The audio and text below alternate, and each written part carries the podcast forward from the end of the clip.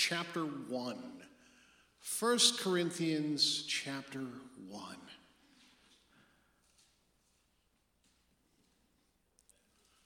Perhaps you saw the title slide here and said, What's that all about? You know, we live in a culture that loves greatness. I mean, people will travel for days to hear a great artist or to see a great painting or to watch a great athlete, someone who excels above all else. We love greatness. And when we see it, for decades to come, we seem to fit it into almost every conversation. Well, you know, when I was 14 years old, we went down to Indianapolis and watched a basketball game. And that Michigan State team, they won the national title. And we stopped to get something to eat before we headed north to Lansing. And in comes the basketball team. There they were Magic Johnson, all of the would be greats on the TV. And, and we like to talk about our connection with greatness. Oh, we love greatness. We seek it, and if we can't be it, we follow those who are in our own eyes. Do you ever notice that the lack of greatness is, is the case in the church? I mean, I went to Moody Bible Institute, you know, to study the Bible, and, and what I found is there's just a bunch of ordinary people there. No exceptional people, no doing miracles in the dorm rooms. I mean, nobody was Moses or Paul or anyone else. They were just, just like me. Nobody exceptional. Went to seminary. You wouldn't believe what I found there. The very same thing. Ordinary people. Greatness, not here in my church. It's not the point. It's not the point. Today we're going to notice three truths about God making choices about greatness here in 1 Corinthians chapter 10. In this truth, these truths that we are to encounter here today ought to set you free. Stuff that holds you back from getting involved with ministry, with trying something new, with, yeah, but I'm not that great at that. We use that term a lot. I have a friend I grew up with that I stay in contact with. And uh, he's a, a leader at his church. And, and every Saturday evening, we Zoom together and we talk about what's going to happen the next day. And I took him through this sermon, and his jaw just dropped. And I hope that what he realized, you realize here this morning. Father in heaven, God, we ask your Spirit to work mightily in our lives today. Open our eyes Help us, God, to understand, I pray. In Jesus' name, amen. First and foremost, my friend, we ought not to look for greatness in the church, great people. Just because they were on the radio or on the TV or they went to the conference doesn't mean they're great. Moses, you know what was great about Moses? Oh, look at all the miracles. Really? What miracle did Moses do? God told him, Put your staff in the Red Sea and it turned to blood. Did Moses do that? He didn't. I think that was the river, not the sea. God told him to do something. You know what he did? He did it. And great things happened. We get caught in this. There are great people, and then there's just us. I'll tell you what, friends, that's all there really is, is just us. You see, God has chosen us to follow Him, not others. Notice here in verse 1. Paul addressing this church, he says, I appeal to you, brothers, by the name of our Lord Jesus Christ, that all of you agree, and that there be no divisions among you, but that you be united in the same mind and the same judgment. You see, following the truth Committed, committed to the truth is what brings unity. This room is filled with all kinds of different people from all kinds of different places and all kinds of different ideas. Some of you are even Chicago Bears fans. Go Lions! the thing that brings us together is the Lord and His Word and our commitment to it. But that wasn't the case here in Corinth. You see, in verse 11 through 13, we notice that uh, they were following men instead of God, and it divided them. For it has been reported to me by Chloe's people that there is, a, there is quarreling among you, my brothers. And what I mean here in verse 12, he says that each one of you says, Well, I follow Paul. Well, I follow Apollos or I follow Cephas, or I follow Christ. And Paul says, Is Christ divided? No, sir. No, sir. You see, following man define, divides us. In what sense is it to follow a man anyway? What sense is it? Look at what Paul says in response to this. He says, Was Paul crucified for you, or were you baptized in the name of Paul? I thank God that I baptized none of you, except Crispus and Gaius, and so that no one may say that you were baptized in my name. And then Paul, wrote, oh, I did baptize also the household of Stephanas. But beyond that, I don't know whether I baptized anyone else. But it ain't about me. It's about Jesus. Now we look back and see the great work that God did through the Apostle Paul and the great things he endured, and we want to say, look at how great he is. What we ought to say is, look at how great his God is. To take someone that chased the church and tried to arrest them and kill them. And God trans, uh, just, just changed his life completely the glory goes to God in that, doesn't it? It ought to. It ought to. No sense in following a man. I'll tell you, when I, I became a new believer, I was trusting Christ, reading the Bible. I went to Moody Bible Institute to try and figure this complicated book out. You know, what are all these things, these names I can't pronounce? And, and it was there that God uh, led me to be a pastor. And, and I'll tell you what, I wanted to be like Apollos. Because in Acts chapter 18, verses 24 and 25, this is what the Word of God says to describe Apollos. He says, Now a, um, a Jew named Apollos, a native of Alexandria, came to Ephesus.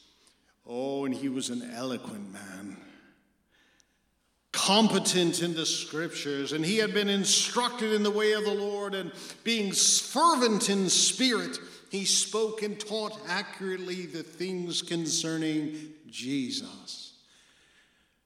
Chasing greatness, my friends. When the only thing we ought to be chasing is faithfulness.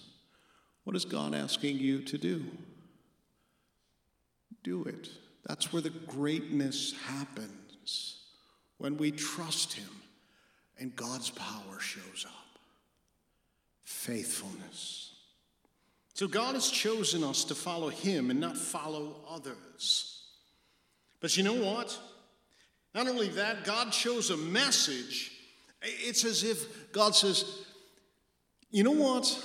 We're going to look at the, the, the, least common thing we can find, the most ordinary that we can come up with, and that's who I'm going to use. The greatest qualification for ministry, it seems, at least in this chapter, is this you ain't, uh, you ain't anything special.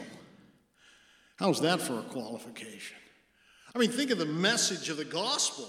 God chose a message that sounds like foolishness to the world. I mean, couldn't God come up with something a little more clever than just the cross?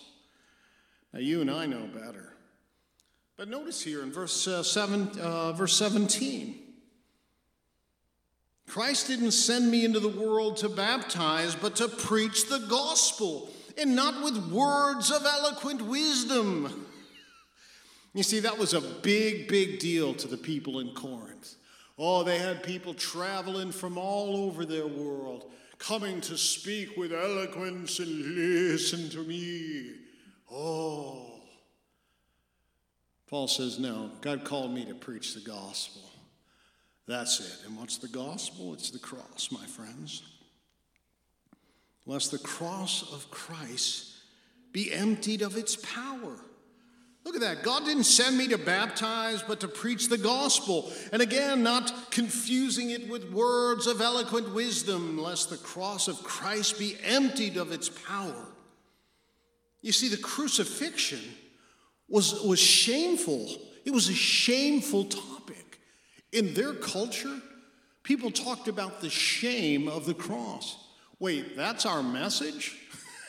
the whole world thinks it's you know, a crazy thing to talk. Oh, we don't want to talk about that. Yeah, let's pick that message. Apparently, that's God's design. Let's talk about that which seems foolish to everyone else. Look at what he says here in verse 18. For the word of the cross is, is foolish, it's folly to those who are perishing, but to us who are being saved, it's the power of God. For it is written, verse uh, 19, I will destroy the wisdom of the wise and discernment of the discerning, and I will th- that I will thwart. And where is the one who is wise? Where is the scribe and where is the debater of this age? Has not God made foolish the wisdom of this world? And that's the whole plan. Take something that just sounds foolish and change the world. And so there's the message. Look at verse 21. You see, we see the crucifixion was a shameful topic. And the cross was thought to be foolishness by the lost. But it was the cross that destroyed this wisdom of the world and it is the cross that made possible our salvation. Verse 21 For since in the wisdom of God the world did not know God through wisdom, can't know God through studies. No, not going to happen. It pleased God through the folly of what we preach to save those who believe. The cross, talking about the death of Christ on the cross. He died in our place he died for our sin and then he rose from the dead. That is the message that has changed the world.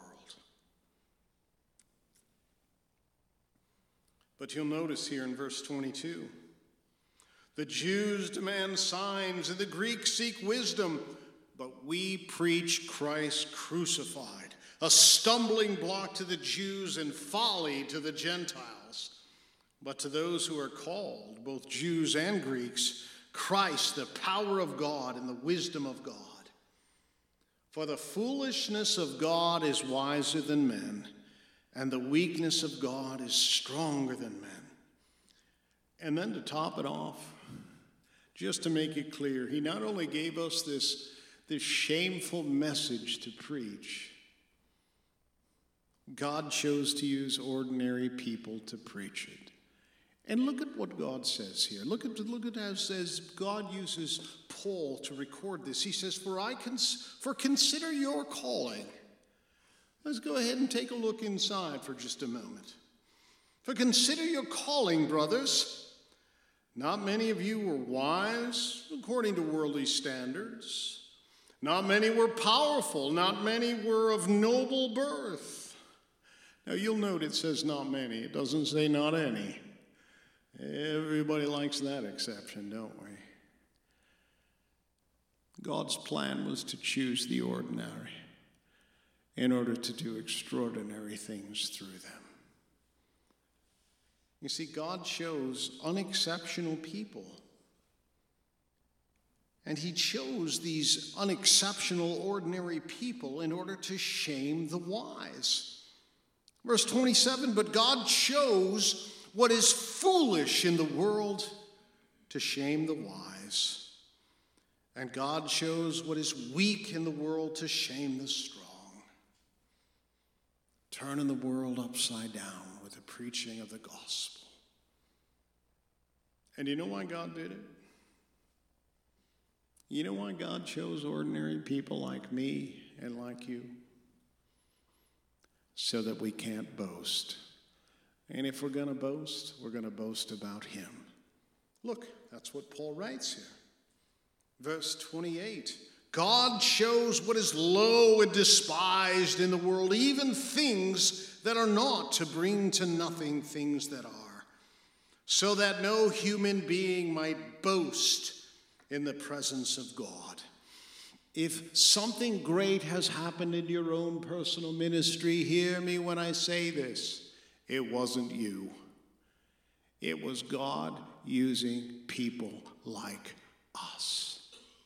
Hear me when I say this. You're not supposed to be great. He is. You're just supposed to be faithful. That's it. Look at that. Oh. So much for worrying about, well, what if I can't? What if I. You remember Moses, that fellow, when God called him? He said, Oh, I'm not very good at talking to people. I kind of stutter some, sometimes and, and I forget words and I.